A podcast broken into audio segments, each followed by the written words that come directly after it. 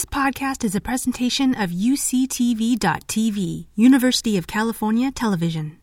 Like what you learn?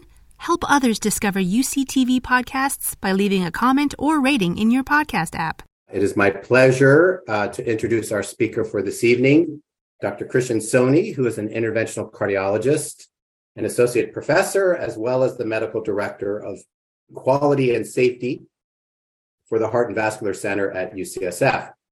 Uh, he received his MD and M- MBA degrees from Yale. He then came to UCSF uh, for his medicine residency, where he also served as the very first chief resident in quality improvement and patient safety in the Department of Medicine. He then stayed on uh, for his clinical cardiology uh, fellowship, followed by an interventional cardiology fellowship at UCSF. And uh, that will be the focus of his talk precisely what these interventionalists do. Um, he joined our faculty in 2016 uh, and serves as a practicing interventional cardiologist with a with a focus on complex coronary artery disease and critical care cardiology. Um, in addition, with UCSF Heart Team, he specializes in complex, higher risk indicated percutaneous intervention procedures and treatment of chronic total occlusions for patients with advanced coronary artery disease. These are really the patients with the most complicated sorts of blockages uh, in the arteries that Dr. Soni will teach us about tonight. Uh, finally, he also works with the San Francisco Emergency Medical Services uh, Agency to help ensure that high quality emergency cardiac care is delivered throughout the city and county of San Francisco. He's presented or co-authored, co-authored more than 50 abstracts at professional meetings uh, and serves on a number of quality improvement committees, uh, both statewide and nationally. Thank you and welcome, Dr. Soni. Great. Thanks so much, Greg. It's a uh, pleasure to be here tonight and talking to you about a topic that I'm very passionate about and spend a lot of my time on, uh, which is heart attacks and the things that we can do to treat them, including angioplasty, stents, and my, a host of other uh, technologies. So again, thank you for for having me tonight.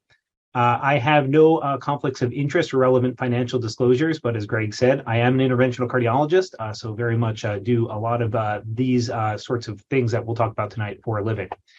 I'm hoping over the next hour and 15 minutes that will impart you about four learning objectives, hopefully to help you to gain a basic understanding of the pathophysiology of heart attacks, also known in medical jargon as myocardial infarction uh, help you learn to recognize some of the signs and symptoms of heart attacks and the tools that we use for their diagnosis.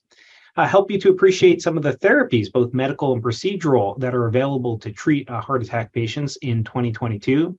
Uh, and finally, I think one of the funnest parts of the talk is to help to increase your familiarity with the cath lab, uh, where we work to treat patients with heart attack, uh, and some of the tools that we use, like coronary angiography, coronary angioplasty, uh, stenting, and how these various modalities are used to treat our patients. The talk is divided into these uh, seven sections. We'll start with a little bit of a background on what exactly is a heart attack. Uh, we'll dive down into the epidemiology and how common uh, these uh, uh, events occur, uh, how we make the diagnosis, what the initial treatment for medical therapies might be, and then we'll transition into the cath lab. I'll give you a little introduction tour of the cath lab and coronary angiography. We'll talk about the definitive treatment, that is uh, stenting and angioplasty, uh, and then finally wrap up with a little bit about what management and life is like for patients after uh, they receive their treatment for a heart attack. So, with that said, we'll jump right in.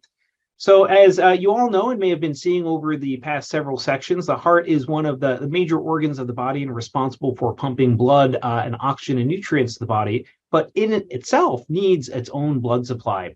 And the heart receives blood through what are known as the coronary arteries. And there's a series of uh, two major coronary arteries that come off from the aorta, the main tube that carries blood from the heart to the rest of the body. One called the right coronary artery that feeds blood to the back of the heart, and one called the left coronary artery that provides a, left anterior descending and a left circumflex artery uh, to the front and side of the heart. Uh, and everyone is born uh, with these coronary arteries. There are slightly different distributions uh, that uh, vary from person to person, but by and large, these arteries are extremely important in life at providing blood flow that's vital for the heart to function. However, not everything always goes right, and a heart attack can occur. And a heart attack or myocardial infarction specifically is uh, when the blood supply to the heart is interrupted, causing ischemia or a lack of oxygen and lack of blood flow to the heart.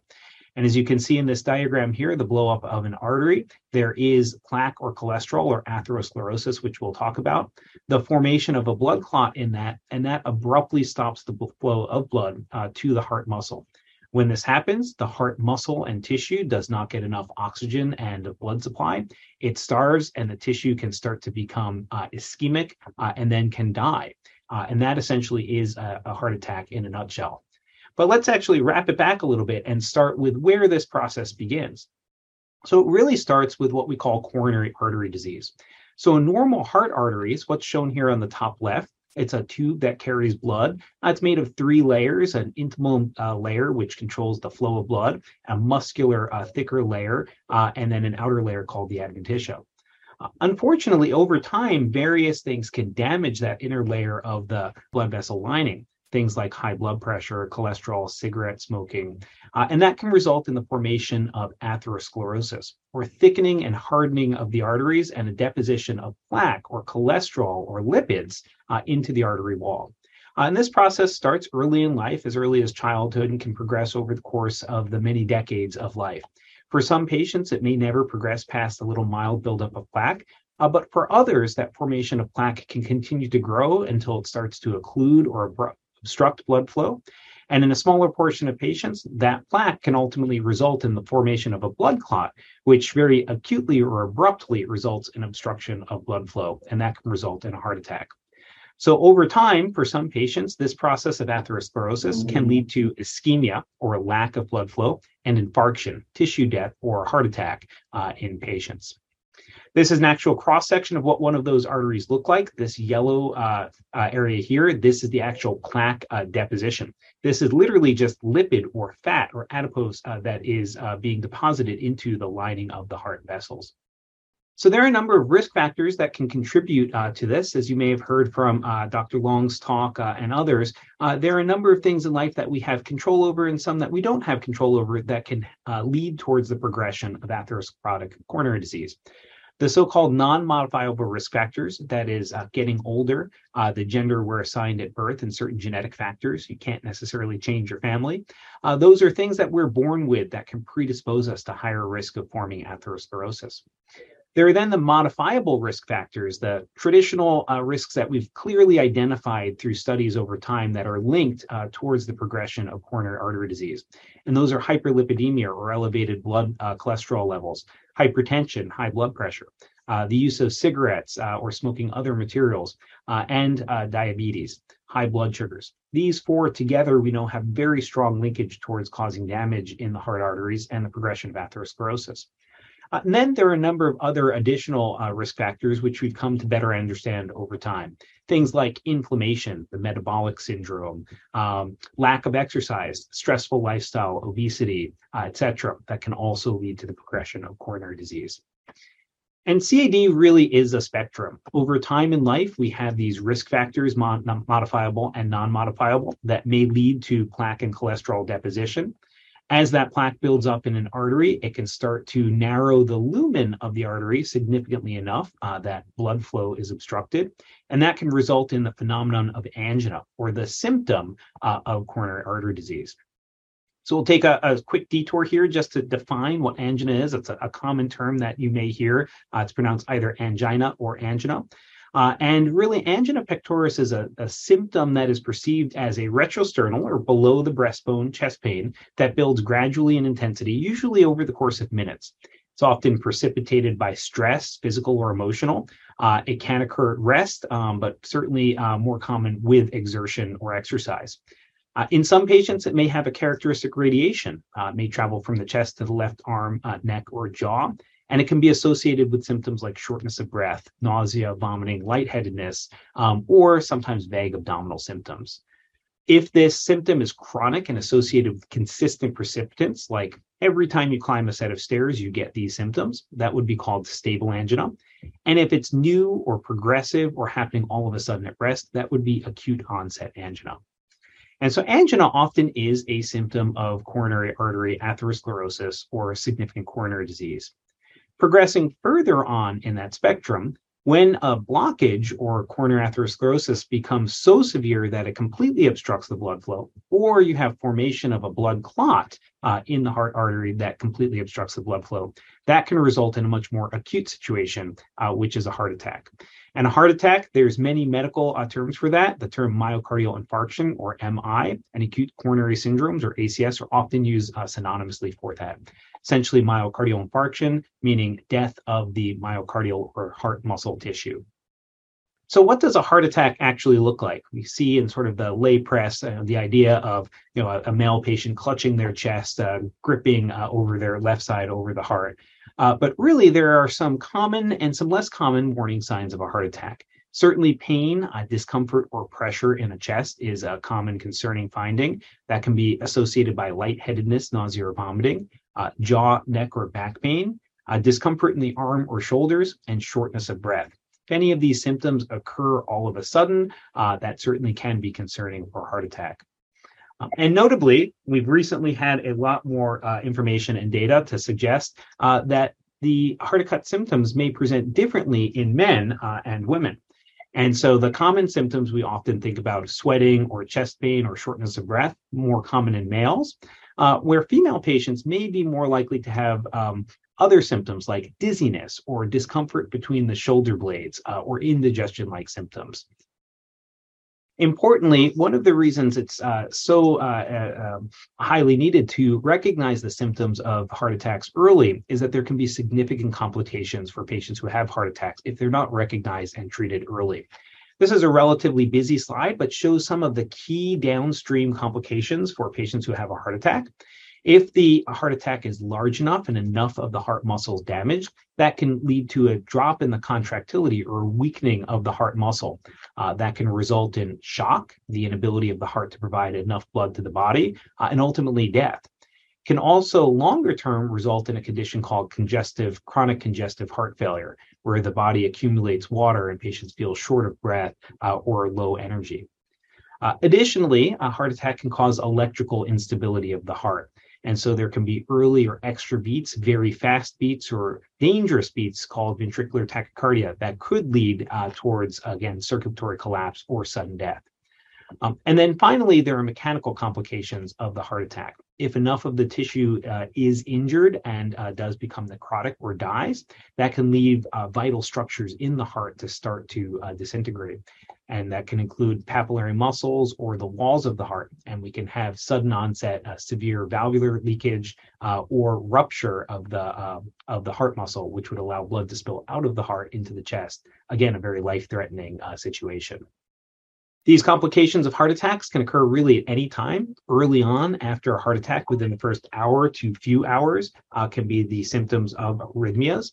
Shortly after that, the onset of cardiogenic shock usually happens within uh, 10, uh, within uh, an hour to 12 hours uh, for most patients.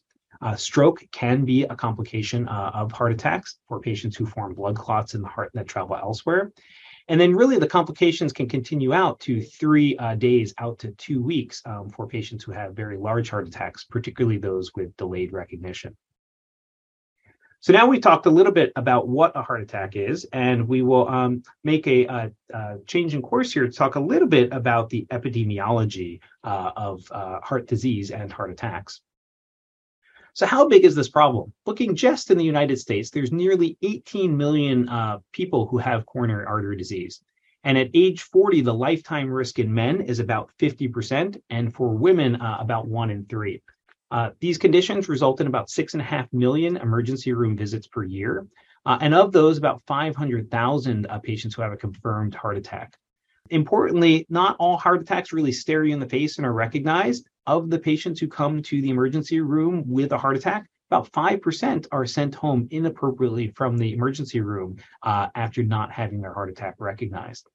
Uh, there are also about 500,000 deaths attributable per year to coronary artery disease, whether it's heart attack or the other resulting um, uh, downstream effects. And one in five of all deaths is due to coronary disease. So it continues to be one of the leading causes of death for adult men and women uh, across all races.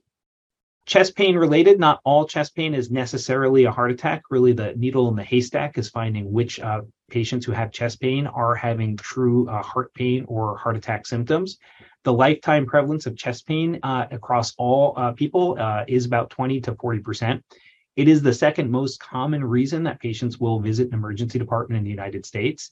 Um, and again, about six and a half million visits are accompanied for chest pain, and four million outpatient visits to primary care doctors uh, and other um, doctors uh, for chest pain.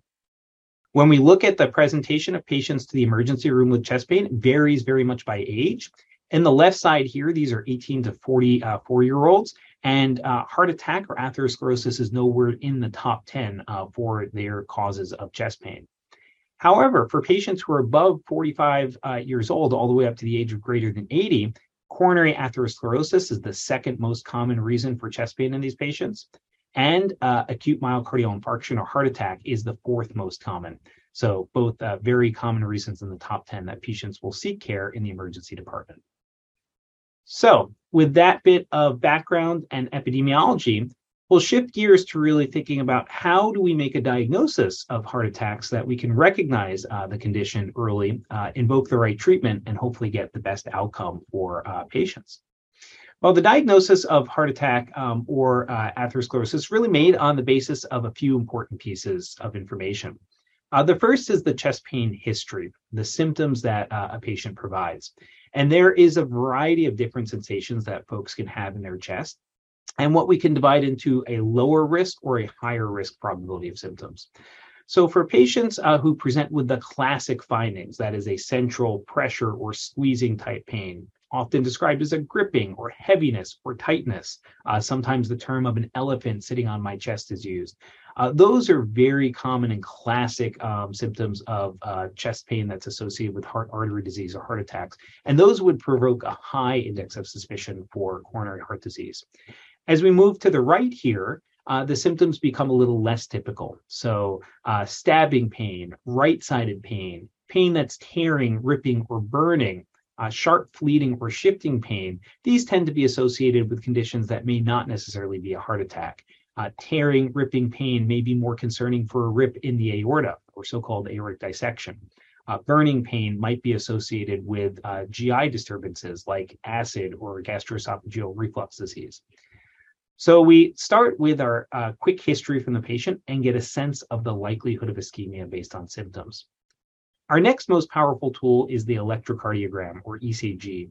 And this is essentially a look at the electrical um, voltages of the heart, the natural rhythm of the heart from the conduction from the atria to the ventricles that you may have heard about in uh, talks over the past uh, couple weeks. And we look at this from 12 different views with 12 so-called electrodes, uh, and essentially print out this uh, this uh, pink piece of paper, which is a 10-second look at the heart rhythm and the electrical changes in the heart. It turns out that there are some very classic uh, changes we can see on the EKG that can be suggestive of a heart attack. So a normal EKG will have these various components to it. There are deflections in the waves called the P, Q, R, S, and T waves. And these each represent different parts of the heart's electrical cycle. The P wave is the electrical depolarization of the atria the QRS, the electrical depolarization of the ventricles, and the T wave, the repolarization of the ventricular system. It turns out that in folks who are having an acute heart attack due to a complete occlusion of the vessel, this segment here, called the ST segment, uh, can uh, abruptly change. And that's shown on the bottom here. A normal EKG has this QRS uh, and normal flat ST segment. But within seconds of a, a coronary occlusion, a patient will start to develop what we call peaked T waves. We'll see this uh, very abrupt change uh, up in the ST segment and T wave. Over the course then of minutes uh, to hours, that ST segment will rise and create this small tombstone appearance. Um, that's called an ST elevation. It's typically at this point that patients will be seen uh, by an ambulance or uh, in an emergency department. And when we recognize that, that's a hallmark for an acute heart attack.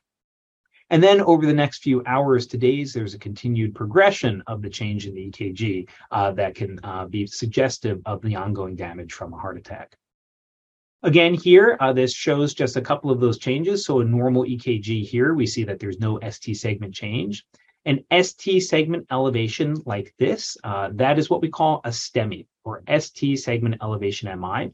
This is classically indicative of a complete blockage of the heart arteries, and that's a medical emergency, something that even in the middle of the night, your cardiologist will come in uh, and uh, try to treat within uh, 90 minutes. We'll talk a lot more about that. Uh, other changes like ST depressions or T wave inversions certainly can be concerning for a heart attack, uh, but these are usually slightly less acute issues. These may be suggestive that the heart is ischemic. There may be a not uh, non-occlusive blood clot. There may be ongoing damage to the heart, but something that typically can be treated with medications uh, and then uh, in the cath lab within uh, the next 12 to 48 hours. As an example, here's an EKG that shows a, a, pretty classic appearance of an ST elevation MI. You can see here in these uh, leads labeled 2, 3, and AVF, there's these very large tombstone uh, or elevated triangular type shape appearance in the T wave. And this is an ST elevation MI or STEMI. Uh, this patient, if seen in an emergency room, would be uh, immediately brought to the catheterization lab for treatment uh, of their heart attack. So we've talked a little bit about the term STEMI and NSTEMI, and I just want to describe that a little bit more. So as we've said, the heart is fed by the coronary arteries. A heart attack occurs when there is a blood clot that forms in a heart artery and obstructs blood flow. If that blood clot is completely occlusive, that means it's causing 100% obstruction and no blood is passing that. That results in those ST elevations that I just showed you. And that's what we term as a STEMI or ST elevation MI. This is a complete occlusion of the vessel. The heart muscle is getting no blood. This is an emergency and needs emergent treatment uh, within 90 minutes. Uh, alternatively, if there is a blood clot uh, that is obstructing blood flow, but it is not a complete occlusion, uh, blood is still able to pass, though in a limited fashion. Uh, this can be what's called an NSTEMI or non-ST elevation MI, again, due to a partial occlusion of vessel, and that's treated urgently, maybe not emergently. That would require admission to the hospital, immediate treatment with medical therapies that we'll talk about, uh, and then often promotes uh, a trip to the catheterization lab within uh, the next 12 to 48 hours. We talked a lot about EKGs being one tool for the diagnosis of MI. Uh, the other tool that we have are blood tests or biomarkers. So there is an enzyme called troponin. Uh, troponin is a, a particular uh, protein that is inside the cardiac muscle cells. And this is a sort of blow up. You see a heart on the left here, a zoom in on what we call the cardiomyocytes. These are the individual muscle cells within the heart that contract. And as we zoom in, the contractile apparatus of the heart muscle itself is made up of these proteins called actin, tropomyosin, and troponin. And when the uh, heart beats, uh, these uh, actin, tropomyosin, and troponins uh, slide over each other to cause the heart muscle cells themselves to actually contract, uh, which results in the heartbeat. When a heart muscle is uh, damaged by a heart attack or lack of blood flow, these heart muscle cells become necrotic or die. They open up and spill out their contents. And one of the things that they spill into the bloodstream is a release of that cardiac troponin. So ordinarily there should be no troponin in the bloodstream, but in the setting of damage to the heart, we can detect troponin. And ordinarily, as I point out here, in a reference population, there is no or a very low level of troponin. But in the setting of somebody who's having a heart attack or an acute coronary syndrome, the level of troponin will increase and will continue increasing while there's ongoing damage to the heart. And we can see essentially a peak uh, waveform distribution uh, of that uh, cardiac troponin uh, over time. So, how do we integrate this data? Well, we take the clinical symptoms that a patient is uh, presenting with from low to high likelihood. We marry those with what we see on the EKG and what we see on the blood testing or troponin levels. And if we see very atypical symptoms, a normal ECG and no troponin, that's unlikely to be a heart attack. On the flip side, when we start to see EKG changes and troponin, we worry about that being a heart attack, perhaps an NSTEMI with a non-complete uh, occlusive thrombus. Uh, or if we see those ST elevations uh, and troponin elevation, that certainly would rule in as a STEMI uh, and would be very concerning for uh, an acute uh, event. Another uh, tool that we can often use is what's called echocardiography. This is using sound waves to take a look at the heart, produce beautiful 2D moving images. Uh, transthoracic echocardiography is a widely used test in cardiology for many indications. Uh, in this particular setting, it can be helpful to understand the overall function of the heart, uh, how much a heart attack may be reducing that function, and if there are particular areas of the heart that are not moving so well. So now that we've made uh, the diagnosis uh, using the uh, patient's symptoms, our um, uh, history, the EKG and troponin, let's talk a little bit about how we start to treat patients ultimately, the major principle of uh, patients um, who are having an MI is that there's a demand supply mismatch of blood or oxygen getting to the heart. The heart needs an amount of oxygen, which it gets through the coronary blood flow. But due to this obstruction, the myocardial oxygen supply or blood flow is reduced. And so medical therapies can really target any of those. We can reduce myocardial oxygen demand by slowing the heart rate down, helping it relax, uh, reducing the amount of work it's doing or we can increase myocardial oxygen supply by improving coronary blood flow, uh, improving the blood pressure, or improving the blood oxygen content. And so our therapy mainstays really are uh, all laid out on, on this uh, slide here. Again, this is a heart artery. We see the sort of plaque and cholesterol or atherosclerosis buildup and the acute clot. And so our therapies for medical management for MI, most patients will get these immediately after presenting uh, to uh, an emergency department or healthcare setting. We do uh, medications to thin the blood. So that may include heparin, which is an anticoagulant and helps to uh, reduce the buildup of blood clot or thrombus. Uh, we use medications called antiplatelet agents. Um, so these are medicines that act on the platelet um, uh, fragments of cells in the bloodstream that cause blood clotting. We use commonly aspirin and a second group of medications called P2Y12. A well-known one is clopidogrel or Plavix. These medicines in concert uh, act on both the blood proteins and the blood cells to reduce the formation of blood clots. Uh, we can use nitroglycerin uh, to both help expand uh, the blood arteries, so that's a dilator of the heart arteries, and also reduce the amount of uh, venous pressure back to the heart. Uh, statin medications, very commonly used uh, to control blood cholesterol level, uh, can be helpful in the acute heart attack setting, not only for blood cholesterol purposes, but also to reduce inflammation. And that's been shown to help to reduce infarct size. And finally, the use of beta blockers. These are medicines that slow down the heart rate. They can reduce the amount of work that the heart's doing and reduce the heart's need for oxygen to help reduce the effect of a heart attack. So, medical therapies, really for all patients presenting with a heart attack, we think of these five things. Uh, aspirin, initially a full strength aspirin, followed by 81, and that's to treat the blood clot. A P2Y12 uh, uh, inhibitor, uh, and that's again medicines like clopidogrel or Plavix, ticagrelor or Brilinta, and again that treats the clot.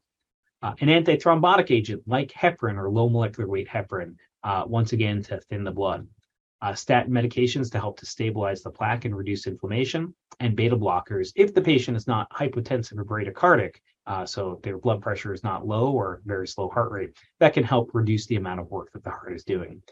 And there's been a, a sizable uh, data over the past uh, three to four decades uh, for many of these medicines that show that when used early in the setting of somebody who's presenting with a heart attack, that they do have a mortality benefit. Other medications, which are commonly used in the setting but may not have a mortality benefit, uh, morphine or other opiates uh, can be used to help with pain. Increasingly, we're shifting away from using those because they really don't treat the underlying problem. That's a mandate on the symptom, and there, again, is no mortality benefit. Uh, oxygen uh, has its uh, pluses and minuses. Oxygen can also be dangerous at high levels. And so, really, only using oxygen in patients who have low blood oxygen levels. Uh, and then nitrates, uh, as needed, can improve supply of blood to the heart, but aren't necessarily um, beneficial to improving mortality. We talked a little bit about um, blood platelets. I wanted to circle back to that. Uh, platelets are the fragments of cells uh, in the bloodstream that help to recognize uh, when there is uh, an open wound or cut and help to aggregate together to form a blood clot. They're necessary for us to ensure that we don't bleed to death when we get cut.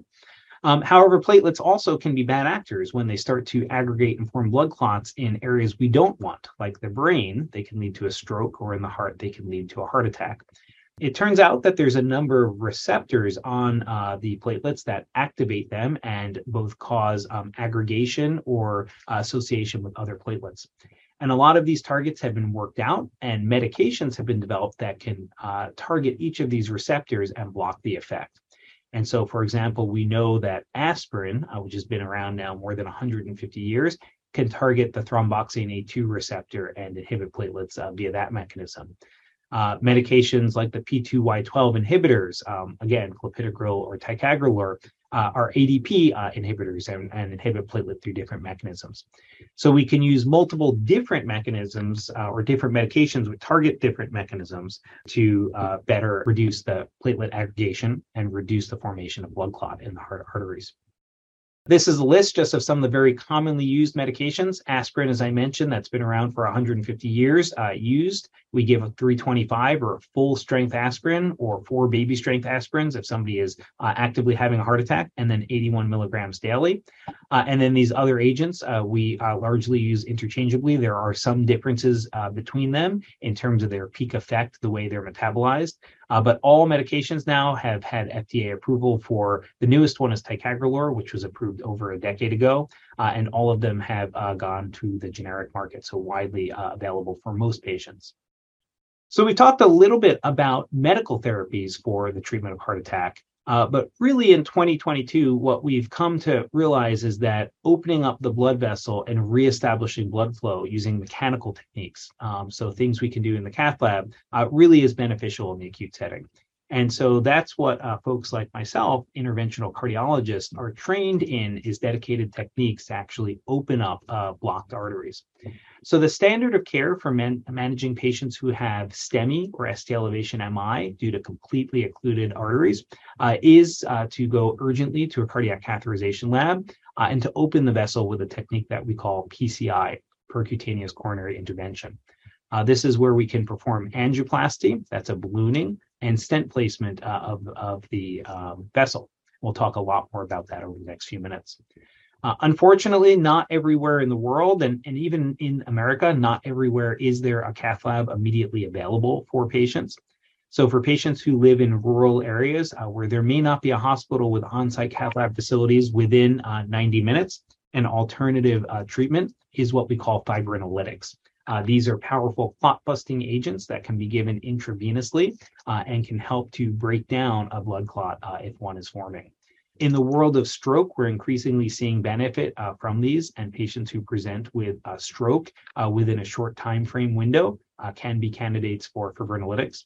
In the world of heart attack, we use them, but only if a cath lab and PCI is not immediately available. In the contemporary management of STEMI, we've really seen uh, that fast uh, recognition and rapid treatment are the keys to patients doing well, uh, to having higher survivability from their heart attack and less heart damage. And so there's really been a significant emphasis on rapid recognition and treatment of patients uh, who present with ST elevation MIs. in fact, there's now for two decades been a focus on what we call the door to balloon time and that is from the time a patient hits a hospital or healthcare facility door to the time we open up a blood vessel with a balloon. Uh, our goal is to do that in less than 90 minutes in all cases.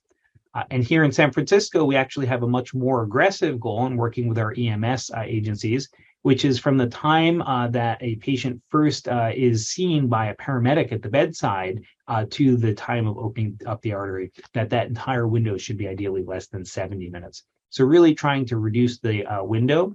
And the idea behind that is to uh, reduce the delay in the initiation of therapy because time is muscle. More time leads to uh, increased um, tissue ischemia or lack of blood flow, increased loss of cardiac myocytes, and further downstream poor, uh, poor cardiac outcomes. So, goal from symptom recognition to the cath lab in as minimal time as possible, and certainly door to balloon time less than 90 minutes, and increasingly from the field or paramedic to balloon time now less than 90 minutes. The reason that we are uh, so uh, fastidious in trying to meet these goals is that we have seen uh, over years of data a significant benefit. As we see here on the left graph, the mortality um, caused overall and by complications like ventricular rupture or breakdown of the heart uh, has decreased dramatically as we put in place um, cath labs and bringing patients to cath labs for immediate treatment within 90 days. And on the right side, again, seeing the incidence of these various um, complications like um, free wall rupture, etc. So mortality incidence has decreased um, significantly. And now, even in very elderly patients who have uh, ST elevation myocardial infarctions, 90 day or three month mortality is around 5%, which is significantly better than where it had been uh, about 30 or 40 years ago, up at about one third or 35%.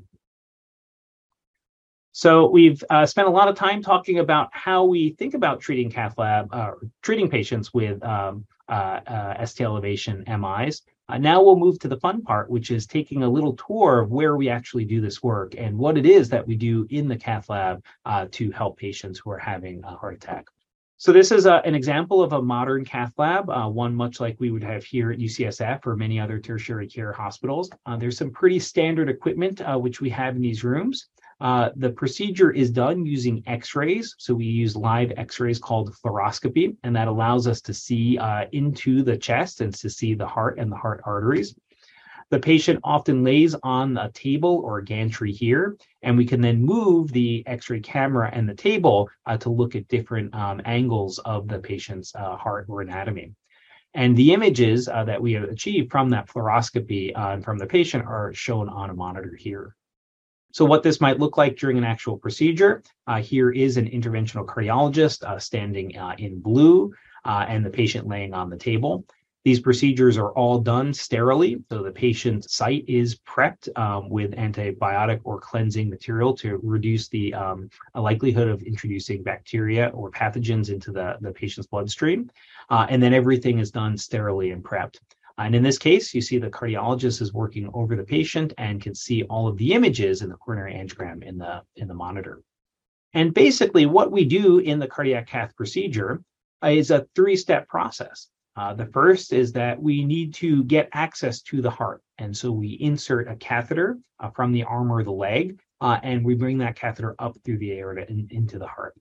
We then can bring that catheter or small uh, tube uh, to the heart arteries and we can inject a little bit of X-ray dye or contrast uh, agent into the heart arteries.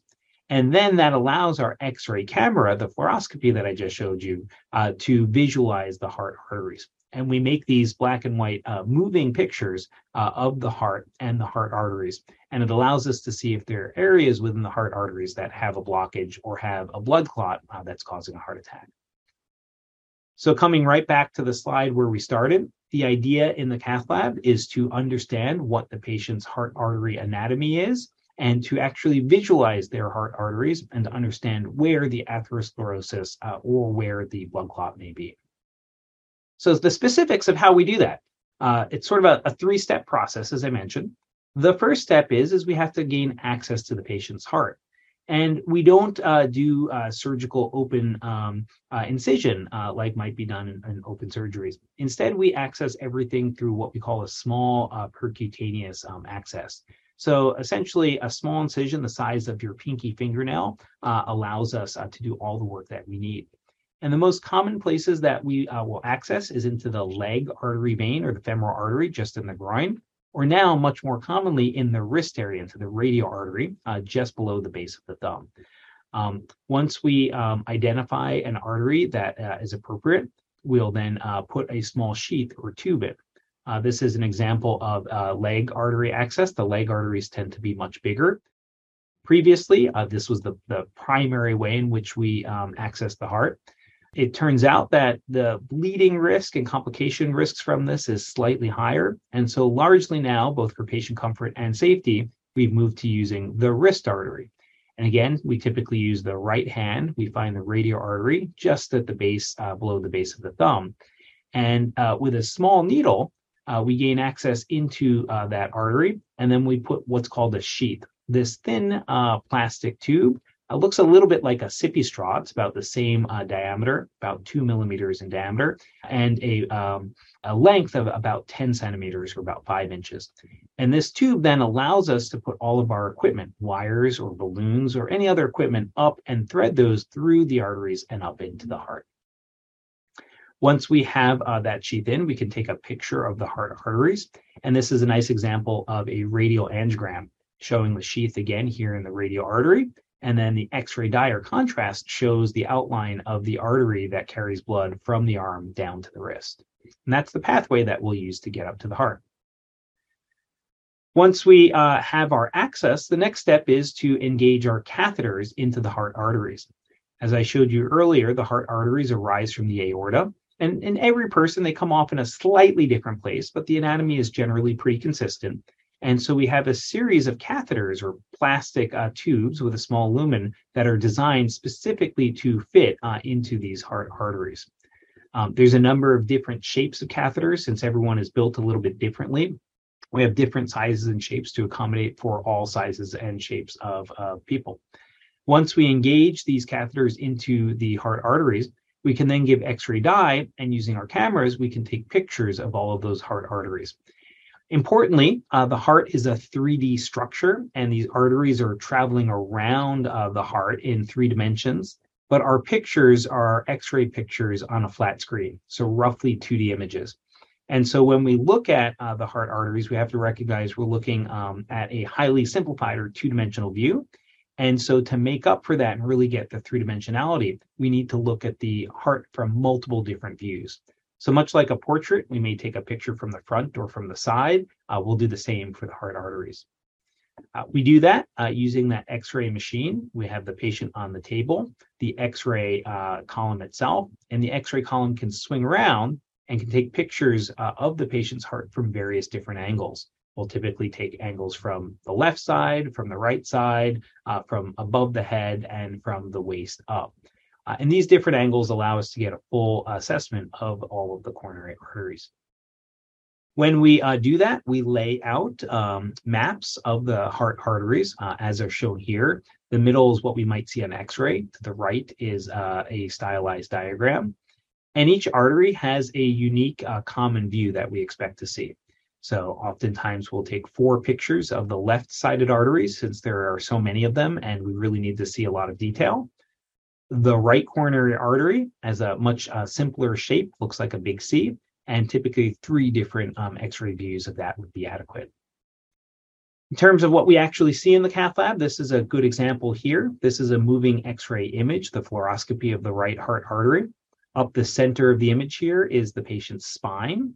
The heart is this general gray area here. And the heart arteries themselves are made of um, tissue, which doesn't get seen on X-ray. So if we were just to take an x-ray of this patient, we wouldn't see the heart arteries. But when we engage the catheter, we inject iodinated contrast or x-ray dye, and that allows us to see the artery, which here is outlined in black. This is a very normal coronary artery. We see uh, black filling. It's very smooth. It looks like a tube, and then has many small little branches, much like the branches uh, that come off of a, a tree leaf in the small distal veins. We can then change our catheter and look over towards the left-sided arteries. And this is a nice picture of the left main and left circumflex and left anterior descending artery. And again, really pretty normal arteries. Uh, in addition, we can take pictures of things other than just the heart arteries. Uh, in this uh, particular picture, we have a catheter that's placed inside the left ventricle, the main pumping chamber of the heart. And this allows us to see how well the heart is pumping. Uh, this is called a ventriculogram. And the black area is the blood inside the main pumping chamber. And we can see here that this particular heart is pumping very robustly, and all the walls that we see here are moving well. So this is a relatively normal study. Uh, this is less commonly done these days. Echocardiography gives us a really good view of the structure and function of the heart. But if we don't have that information immediately available, this is definitely one technique that we can use. So let's talk a little bit about definitive therapy.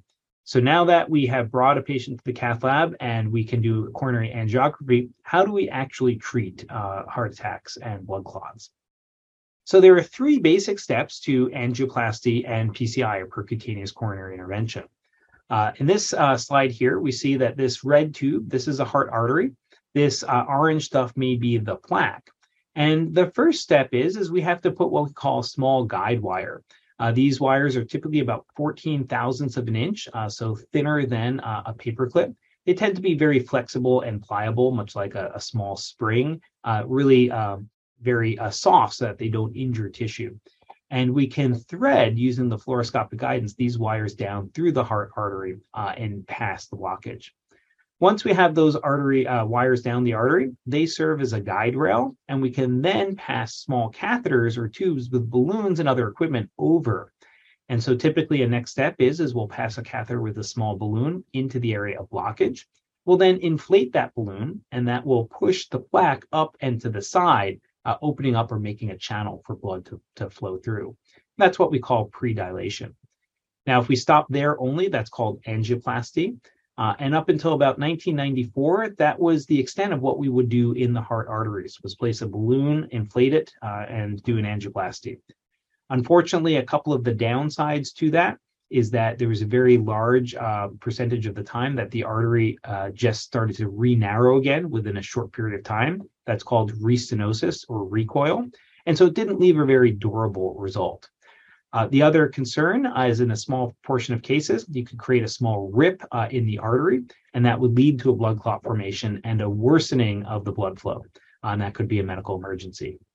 So in about 1994 or so, going on uh, 30 uh, years now, we have used what we call stents. Stents are small metallic scaffolds that we can implant into an area where we do an angioplasty, and they hold that vessel open, uh, reduce the risks of restenosis or re-narrowing of the artery, and help to prevent any problems related to small rips or tears in the artery.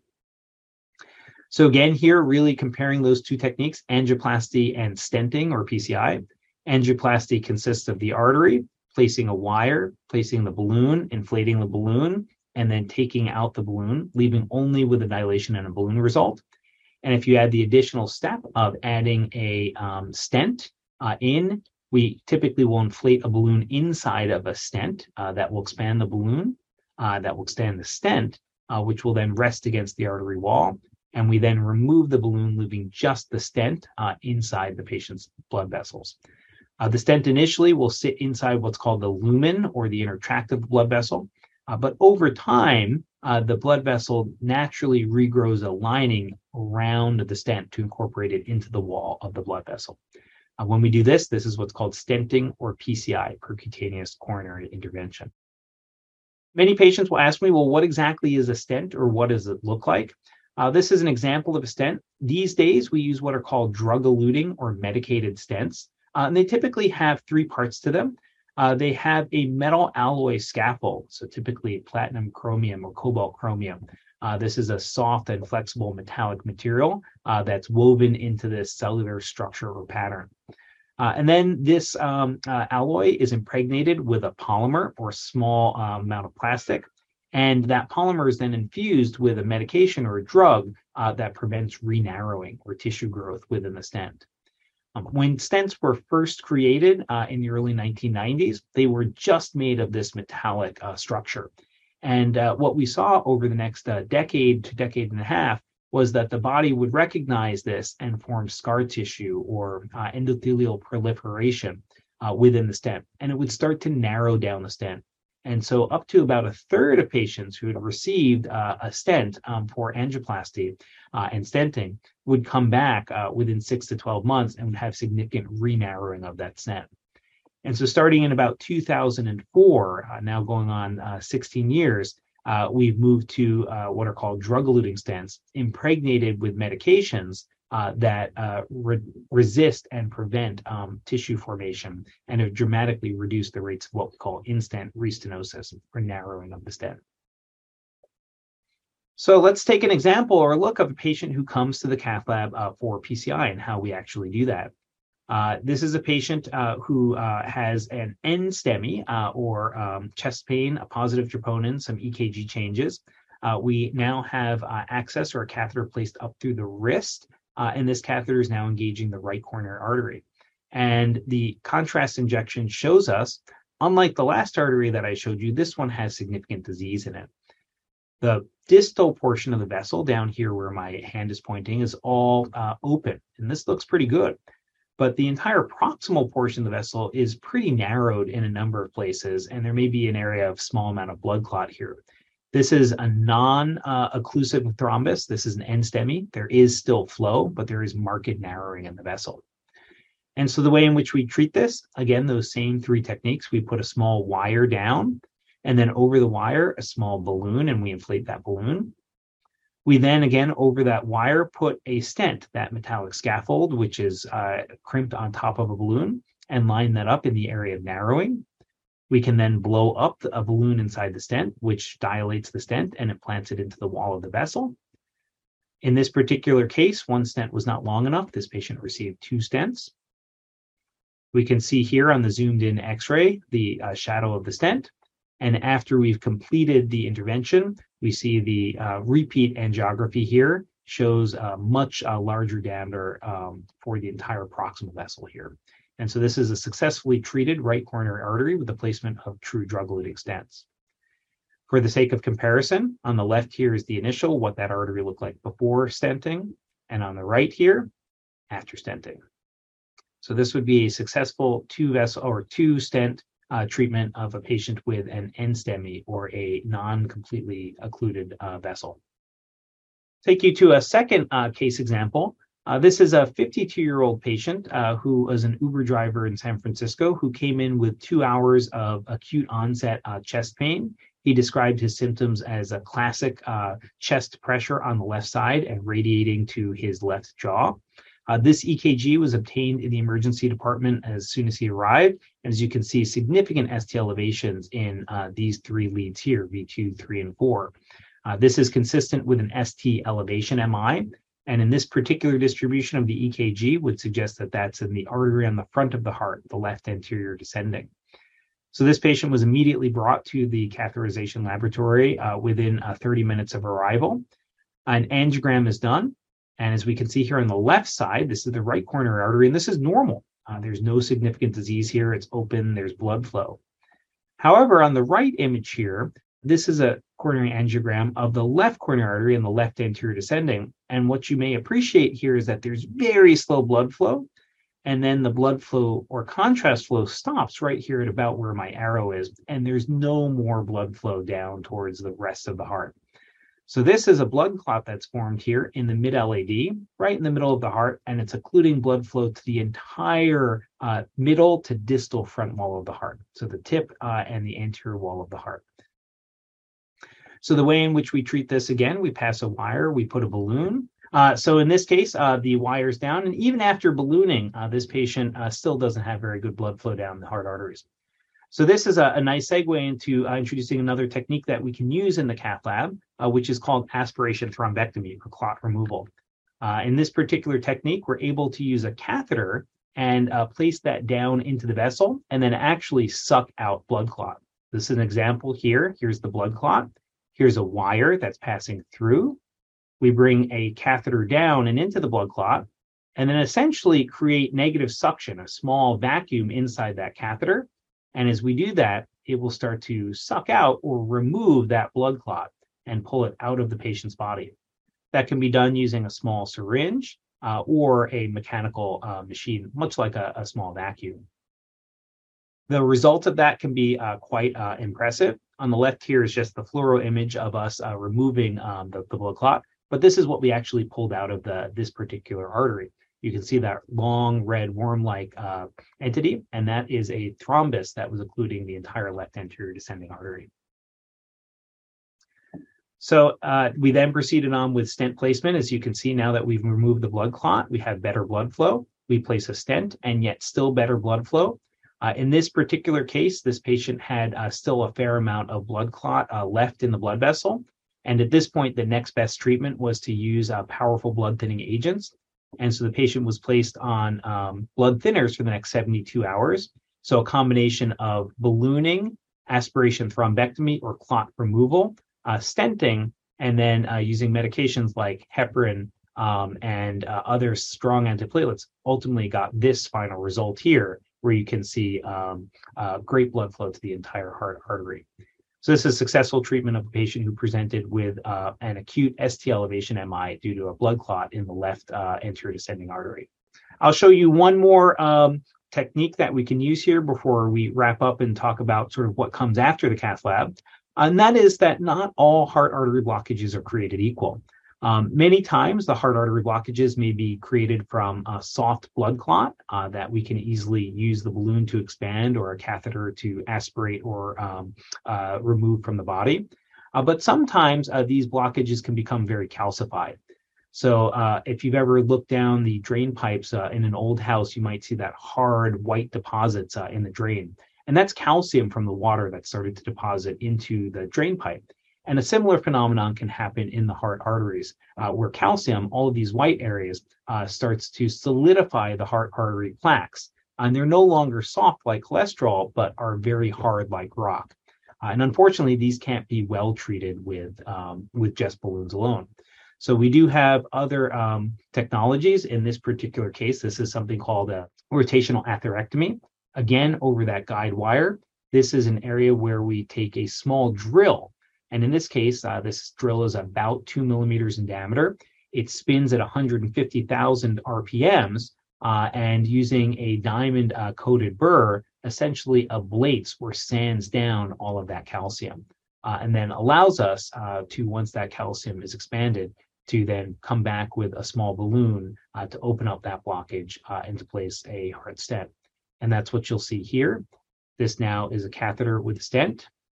The stent can then be expanded and successfully deployed in an area where there was severe calcium. And that technique is called rotational atherectomy.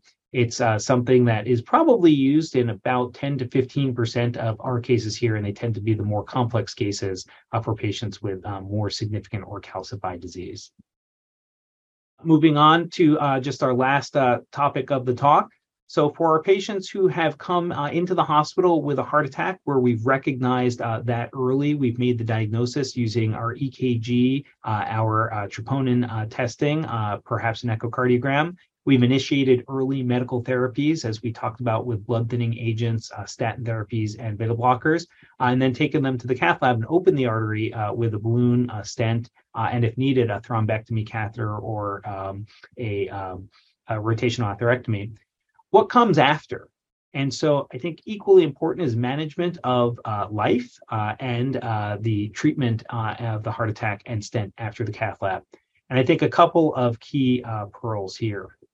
So really, uh, once uh, patients have heart artery disease, that is a lifelong uh, disease. The stents are uh, temporary fixes for the problem that we found, the blockage or the blood clot, but really an aggressive focus on all of the risk factors to prevent future uh, coronary artery blockages and future heart attacks is critical. So we'll start right at the top and work our way around. Uh, for all patients who've had heart artery disease and who've had a heart attack or stent placements, uh, they should be on a baby aspirin, 81 milligrams uh, indefinitely. Um, and for patients who've had uh, an acute coronary syndrome or heart attack and a recent stent placement, uh, they should be on a second antiplatelet agent like clopidogrel or ticagrelor, typically for 12 months after. Uh, that combination of two medications is called dual antiplatelet therapy. Uh, that's because it's two antiplatelet agents, uh, commonly known as DAPT, DAPT. And our standard of care for most patients after heart attack uh, is dual antiplatelet therapy uh, for 12 months. There is increasingly new data for uh, patients who require blood thinners for other reasons, like blood thinners for atrial fibrillation or DVT and pulmonary embolism uh, that those blood thinners work pretty well here, and they can be used in combination with only one antiplatelet agent. Uh, so again, most patients after stents uh, should be on aspirin for life and a second antiplatelet agent uh, for a year. That's the DAPT for one year, uh, unless they're on another blood thinning agent, um, which can serve as one of those two. Moving to the left, a second mainstay of therapy for preventing um, future heart attack and heart disease progression is really aggressive management of cholesterol. Uh, so again, maintaining a um, really well treated uh, LDL or low density lipoprotein level with a goal reduction more than 50% and ideally a, a goal LDL less than uh, 70 uh, using medications like statins uh, and others that Dr. Long may have talked about. Um, all patients who've had a heart attack should be on a statin if tolerated. Uh, and if not tolerated or not effective, newer classes of medications like the PCSK9 inhibitors would be appropriate. Um, if patients have diabetes, um, very good diabetic uh, control uh, with oral medicines or insulin uh, to achieve um, uh, euglycemia or normal um, fasting blood sugars. Uh, and particular agents like SGLT2 inhibitors are newer classes of um, diabetic uh, agents that have been found to be helpful in both heart disease and in the management of diabetes. Um, shifting away from just treating the um, medical conditions a little bit towards lifestyle, uh, smoking cessation, uh, certainly a must for patients who've had a uh, coronary stent. Uh, continuing to smoke after placement of coronary stent significantly increases the risk of a blood clot forming in the stent or re-narrowing in stents. Um, exercise, and we recommend uh, typically 150 minutes uh, per week of moderate intensity exercise uh, or uh, 75 minutes of very vigorous intensity exercise. That's getting the heart rate up to 60 to 80% of the maximally tolerated um, heart rate. Um, so for most patients, it's 220 minus your age uh, and, and multiply that by about 80%. Uh, depending on your age, that may be somewhere between 130 and 150 beats per minute. As part of that, cardiac rehabilitation uh, has been shown to be a very effective program uh, to help pa- get patients active, uh, exercising, and to really learn how to push their bodies in a safe and appropriate way uh, when recovering from heart attack. Uh, finally, on the lifestyle side, uh, diet, ensuring that an appropriate diet um, balanced in salt, cholesterol, and glycemic type foods um, to make sure that you're meeting the cholesterol, diabetes, blood pressure goals. and circling back to hypertension management, uh, the goal for blood pressure control for a patient uh, after a heart attack is relatively strict. We really target uh, less than 130 over 80 uh, and using both uh, lifestyle and weight loss and then pharmacotherapy or medications where needed. So with uh, with that said, I will stop there and just summarize over the last 60 minutes or so what we've talked about and talked a little bit about what a heart attack is, uh, caused by a complete uh, occlusion or partial occlusion of the blood vessels that feed blood to the heart that results in some common or classic symptoms uh, of uh, angina uh, or chest pain, most often a pressure like sensation on the left side of the chest. Uh, and uh, that can create a significant heart attack uh, with significant downstream complications if not recognized or treated urgently. we talked a little bit about the epidemiology of heart attack and how frequently patients present with both chest pain and heart attack symptoms. We talked about using EKGs and troponins to make the diagnosis uh, using initial medical therapies uh, to both thin the blood, uh, control the cholesterol, and lower the oxygen demand of the heart, uh, on the way to really getting patients to the cath lab early if there is an acute ST elevation MI. Uh, for the purposes of doing an angiogram procedure to lay out the coronary anatomy and find areas of blockage, and then really treating definitively with interventional therapies like angioplasty, stents, thrombectomy, or atherectomy where needed. Um, and then finally, recognizing once we've uh, established the diagnosis of coronary artery disease, that that really is a lifelong uh, management and focusing on managing life uh, and the underlying disease process with a multifactorial approach. So, with that said, I'll stop there and open it up for questions. Thank you so much for your time this evening. Great, fantastic talk, very clear, uh, wonderful uh, images and, and uh, videos. So, we have a bunch of really great questions. Um, I hope we will have time. We have 11 so far. Hope we'll have time for all of them. I'll just take them as they came in. Uh, so, first is Can anything stop the progression of coronary disease? Yeah, that's a absolutely great question. So the, the goal, if, if I'm doing my job great as a cardiologist, is that I or my colleague should never meet you in the cath lab. Uh, and so I think a lot of this would be uh, back to Dr. Long's talk, thinking about the risk factors that lead towards coronary artery disease. The same things that sort of start the process also progress the process. So healthy lifestyle, avoiding uh, tobacco or smoking other things, um, good control of blood pressure and cholesterol and diabetic control, uh, good weight management and uh, routine activity. Um, particularly, I think the most data really is around very aggressive lipid lowering strategies uh, and using uh, medications like statins or even PCSK9s, driving lipid levels really low, uh, may be associated with um, reducing the progression of, uh, of coronary disease. Great. And in asymptomatic coronary disease, would you use multiple antiplatelet drugs? Yeah, that's a very good question. So, a lot of what we talked about tonight was heart attacks. Um, so, there is a very large portion of patients who have coronary disease. If it's truly asymptomatic, uh, the first question would be how did we know that there's coronary disease there? But if you've had a stress test or imaging or an angiogram that's shown coronary artery disease, uh, if you have no symptoms, the general recommendation now would be for a single antiplatelet agent only. So that would be a baby aspirin for the management of chronic coronary disease.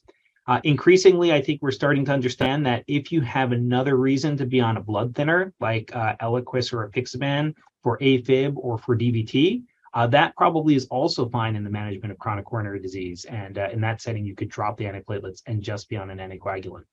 Great. Is there a risk from the contrast agent used? How much is used in a typical procedure? Outstanding. Really good question. So, A lot of medical imaging uses iodinated contrast. Um, there are small risks associated with that. Um, some patients will have an allergy to iodinated contrast, and that can result in a rash, um, usually treated with um, antihistamines. Some patients may have uh, anaphylaxis or severe allergic reaction to that. Uh, and if that's uh, something that you know about your personal history, it's worth letting people know we pre-medicate to help to avoid that because that can be life-threatening. Uh, the main side effect we worry about, though, is the uh, impact on the kidneys. And so, patients who have reduced kidney function, particularly uh, diabetics uh, or patients who've had uh, kidney disease and high blood pressure for a long time, there can be an increased risk of kidney dysfunction and possible need for dialysis. For most patients in the cath lab, that uh, is around 1% to 2%. It may be related to the amount of contrast that we use. Uh, typically, we can do an angiogram using about 30 to 50 milliliters of uh, X ray dye. Uh, depending on the complexity of the disease that we're treating, a typical coronary intervention may be anywhere between 100 uh, and 200 milliliters of dye. Uh, and increasingly, since we are seeing so many patients with kidney disease where this is a problem, we've actually developed techniques for very low contrast and zero contrast PCI, where we can do these procedures uh, using uh, less than uh, an ounce of, of dye uh, for some patients to, to minimize the effect on the kidneys. All right. If one believes they are having a heart attack, should they immediately take aspirin? And is ibuprofen a substitute? Excellent questions. So, yes, um, if you believe you're having a heart attack, uh, taking four baby aspirin, uh, preferably the type that you can chew or non enterocoded, uh, is recommended, uh, and that can be beneficial. Uh, taking ibuprofen is not, and in fact, can have the opposite effect. Um, so, do not take ibuprofen in substitute ibuprofen can actually make platelets a little bit stickier. Uh, and so it does not have the desired antiplatelet effect, uh, can also um, uh, increase irritation of the stomach. Um, that is also something to be said in that um, patients who have known coronary disease or who have had a recent heart attack should avoid the chronic use of NSAID medications or medicines like ibuprofen. Um, using ibuprofen more than you know every day uh, can increase the risk of heart attack events. And I'll, I'll add uh, uh, a kind of a nuance to this, which is how do you counsel people regarding when to trigger the decision to call 911 or go to the ER? Since, as you said, chest pain is so common. What? How do you suggest everyone think about? Well, I'm having you know, my chest kind of bothering me. Should I go to the emergency room? How do you decide when to pull that trigger? Yeah, it's a it's a great question. So I think um, part of it is knowing your own health history and your risks. And so, if you're somebody who's had heart stents, had open heart surgery, had heart problems before, um, or you have, you know, uh, you are a smoker or have high cholesterol, high um, uh, blood lipids, or diabetes, you're certainly at higher risk. Uh, and uh, what we advise is if you're having symptoms, if they don't get better on their own within five minutes, uh, or if you've been prescribed nitroglycerin and you've taken that by the instructions, one tab every five minutes, up to three tablets, uh, that would be time to consider going to the uh, the ER. Um, if you have a fleeting chest pain that gets better after a couple of minutes, um, probably fine to wait and to see. But if those pains continue to come back, then again, I think probably worth an initial evaluation. Great. And then during a procedure, how do you tell if the blockage is calcified or not? There are a couple of ways to do that. Uh, calcium uh, looks like bone, and we can see it on the x ray, um, whereas we can't see non calcified arteries. So, in some cases, if the calcification is very severe, we'll actually just see it on the angiogram. Um, increasingly now, we have more tools to look at the vessels and to detect calcium. And so we have what's called intravascular imaging. We can actually put a small camera inside the vessel over the wire in place of the balloon. Um, and either using uh, sound waves, uh, which is called intravascular ultrasound, or using light waves, which is called optical coherence tomography, we can take pictures of the vessel from the inside out, and that'll also show us if there's calcium. Um, you like this one. So, can removing or stenting a clot jar loose pieces of the clot where it can cause blockage somewhere downstream? Yeah, that that is uh, definitely a possibility. So it's a pretty rare uh, complication, um, but uh, a couple of things I would say are of note. If there's a lot of clot in the heart arteries, and we're trying to pull it out using the aspiration thrombectomy I showed uh, you, one of the complications is is we can pull that clot out of the heart and it can travel elsewhere, like the brain, uh, and cause a stroke. So a very small risk of stroke, particularly if there's a lot of clot in the heart and we're pulling it out The other place that we can see is uh, if there's clot in the heart and we balloon it or put our wires down, we can push it further down into the, the vessels. Um, and when that happens, we have a couple of options. We can do more ballooning to push that clot aside. Uh, we can give um, medications directly into the heart uh, vessels to try to break down the clot. Uh, or we can continue pretty powerful IV blood thinning medications for 12 to 24 hours, and that often helps the body to dissolve the clot. Is there a lithotripsy like procedure for coronary disease? I, I, think the idea being something that can be done from outside. Um, yeah, it's a that's a, a, a very timely uh, question too, and I didn't include that in this talk. But there is a new technology that we can use that is lithotripsy in the coronary vessels. So we don't have anything that's extra coronary or extra body, uh, similar to what you might think of as um, extracorporeal lithotripsy for kidney stones, but we do have intracoronary lithotripsy. Uh, and essentially, the way that works is, is we do the angiogram in all the ways I've shown you. We put a wire down, uh, but we have a special balloon. Uh, the, the, the trade name of it is called Shockwave, but essentially it's intravascular lithotripsy. And within the balloon, there are two um, uh, light pulses, and we can pulse up to 80 times uh, with these light pulses, and it creates a, a sound shockwave that can fracture calcium from within the vessel. Um, it was introduced in the United States and FDA approved, I think, about two years ago. So it's a relatively newer technology. Uh, but we've had a great experience here, and it's been very helpful in treating calcification that we couldn't treat well with other modalities. How long do stents last? Uh, it's uh, how long does platinum last? Mm-hmm. Uh, so that the uh, there's I think two answers to that question. Uh, the stent itself will last forever. Um, it does not degrade. The metal will stay in your body uh, until uh, and and even when you pass. I think the more relevant question that folks get to is how long are stents doing their job? And so we put the stent in to open up the blood vessel and, and increase blood flow. Uh, and in most patients, the stent will stay open and do its job uh, for the remainder of their life. But there is a residual risk of the stent renarrowing.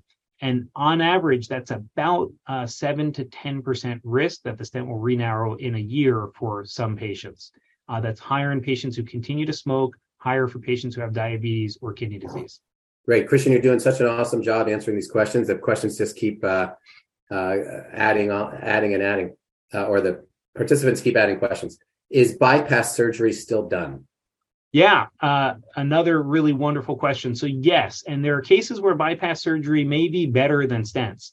Um, tonight's talk really focused on uh, acute heart attacks, and in acute heart attack setting, really in 2022, uh, stenting is the procedure of choice. But for patients who have chronic coronary artery disease, uh, that is atherosclerosis or significant blockages throughout the heart arteries, uh, that is chronic, so not acute, not a blood clot, uh, and causing symptoms, uh, those are patients who may be candidates for bypass. And we see there are certain settings where bypass probably works better than stents. Uh, that's in patients with diabetes who have multiple blockages, uh, patients uh, with diabetes and left main disease, uh, or patients with left main disease and a slightly reduced heart pumping function. Uh, in those three settings, generally bypass, if the patient is otherwise a good surgical candidate, may be preferred. Um, at UCSF, we now have what we call our heart team. And so any patient with complex coronary artery disease, a team of non-invasive cardiologists, interventionalists, and heart surgeons reviews the entire case and the angiogram to actually make informed um, recommendations as to what we think is going to be the best short and long-term therapy for a patient. So this audience member mentions her mom who had heart disease and was put on aspirin and unfortunately experienced a lot of um, bleeding related to macular degeneration and went blind. And so the, the question is specifically about blood thinners that may uh, not cause bleeding in the eyes, but uh, more broadly, of course, this is uh, related to the common tension between bleeding and clotting and various ways to uh, mitigate that. Yeah, that is, I think, in the world of cardiology, that is a common tension that we have because you know almost anything that we want to treat, whether it is um, atrial fibrillation, uh, clots in the heart, heart attacks, strokes, uh, less uh, blood um, clotting is better. Um, yet that's at odds with things like bleeding from the GI system or bleeding elsewhere. So I think uh, I'd offer a couple tenants, and often it is a case by case basis. Largely, we've seen that for primary prevention, um, that is patients who don't have established disease, it's probably not helpful to be on antiplatelet or blood thinning agents. So if you're on a baby aspirin a day, just in case, um, that's probably not helpful. For patients who've had a heart attack or who have heart stent placement, um, it probably is beneficial to be on one agent. If they're at least a year out from their stent or from their heart attack, uh, the least potent agent possible is reasonable. Up until now, that's often been baby aspirin, uh, but I think we're seeing increasing data that uh, medications like clopidogrel or Plavix may be just as efficacious and have less incidence of GI bleeding than others for some patients, and we may move more towards that. Uh, but I do think it's a case by case basis. And if somebody's at higher risk for bleeding or has acute or ongoing bleeding, uh, definitely worth discussing with their cardiologist the risks and benefits. Uh, I'm going to combine two questions here. So, uh, a very, broad one Are there risks related to the stent placement? And then the other somewhat related question is Can the stents be removed? And is there a situation where you might want to do that? Yeah. So um, uh, every patient who undergoes an angiogram or sending procedure, we have a, a pretty thorough discussion about the risks and benefits um, for the procedure. The uh, risks for an angiogram procedure are about one in 1,000 or 0.1% of a major complication. Uh, and those risks could be injury to the blood vessel. Uh, as I showed you, we go through the wrist or the leg artery, and rarely those vessels can be injured and have to be repaired, occasionally with surgery. Uh, there's a small risk of stroke, uh, of heart attack, um, or of injuring the kidneys in patients who already have kidney injury. Uh, for angiogram, that's one in a thousand. For stenting procedures, it's about 1% or one in a hundred.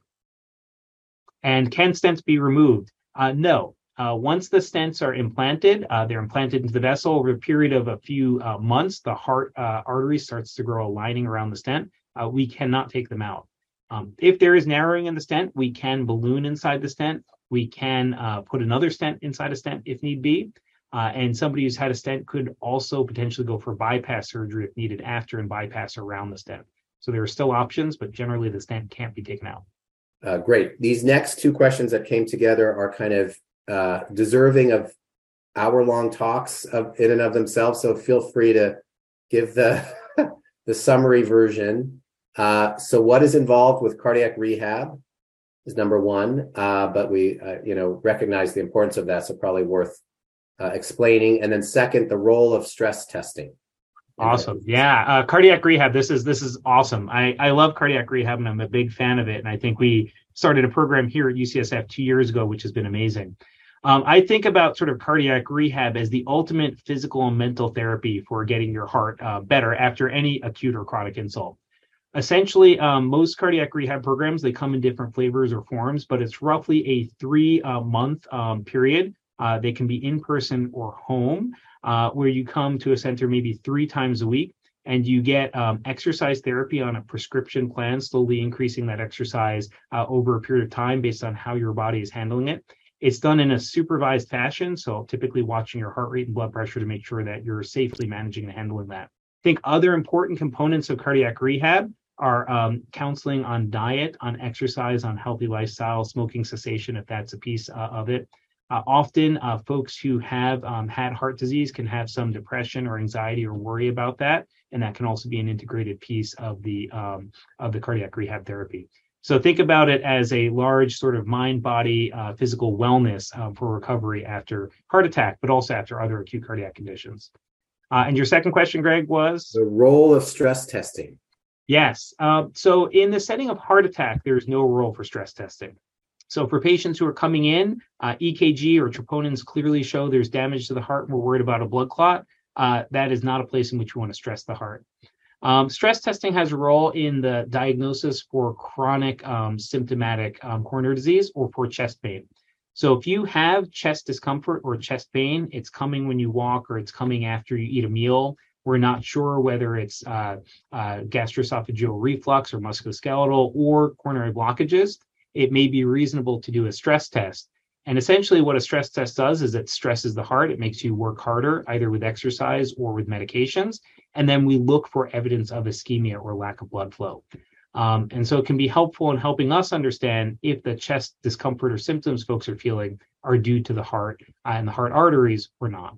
Great. This is a great question because it addresses a fascinatingly counterintuitive uh, phenomenon in, in your field, which is Does early stenting in coronary disease per, uh, prior to an event, uh, such as an MI or stroke, offer benefit, or does it prevent can you prevent a heart attack uh, by yeah. stenting ahead of time? Unfortunately, the answer is, is probably no. Um, and so uh, it has to do with a couple of reasons. So, first of all, when we do an angiogram um, and we see heart artery disease, um, typically the blockages that cause symptoms uh, in folks who have stable disease, not heart attacks, are more than 70%. And so if you've got 10, 20, 30% plaque, those typically aren't obstructing blood. Uh, so they're typically not causing symptoms. And in that case, we don't stent those because they're not going to help you to feel better. Um, but we would stent something that is 70, 80, or 90% and causing symptoms. On the flip side, though, it turns out the blockages that may cause the heart attacks are the ones that are only 10, 20, or 30%. And so those are not the ones that we would stent anyway. Um, and we've seen that in folks who come to the cath lab, they get a stent and then they come back with a heart attack some period of time later. Um, what we have found helpful in reducing the risk of heart attack is not stenting, uh, but is actually all the great medical therapies we talk about. So being on a cholesterol reducing medication, getting the LDL way, way down, that is much more likely to prevent a future plaque rupture than a stent may be. Dr. Soni's been uh, extraordinarily uh, patient with us and, and done a really fantastic job with both the talk and answering questions. So um, I'll finish up with the last one uh, from Corey, which has to do with um, the X-ray um, the, the potential harms of X-ray to the operators. And the question is, do you know, do the operators step away? Uh, what are the how, how do you avoid the the the negative consequences of the radiation exposure? Yeah, uh, really good uh, question, and certainly is you know as a patient, hopefully you have you know one or or two or no angiograms in your life. But as an interventional cardiologist, uh, you know I do hundreds of these a year, and over a lifetime, I do thousands. Um, so radiation safety and protection is really important.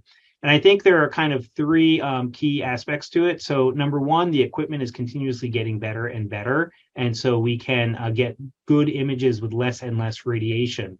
Um, number two is thinking about how we use it. We can certainly adjust the settings and how we're taking pictures and the clarity and quality of the imaging that we need. And so our own imaging habits um, can, can have a lot uh, to do with that. Uh, and then number three is personal protective equipment and shielding. And so using uh, shields both around the patient and uh, we wear full lead suits when we're in the cath or EP labs uh, to protect ourselves.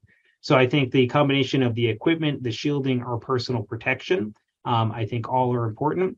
Broadly in radiation protection management, there's the concept of TDS or time, distance, and shielding, minimizing the amount of time that we're using radiation maximizing our distance or stepping away from it, uh, and using shielding like the lead suits to um, help to reduce the risk to myself and all of my my staff members. All right. Well, wanted to thank everyone in the audience for your attention and your your great questions and your engagement, and once again to Dr. Uh, Soni for a fantastic talk. You've been listening to a podcast by University of California Television. For more information about this program or UCTV, visit us online at uctv.tv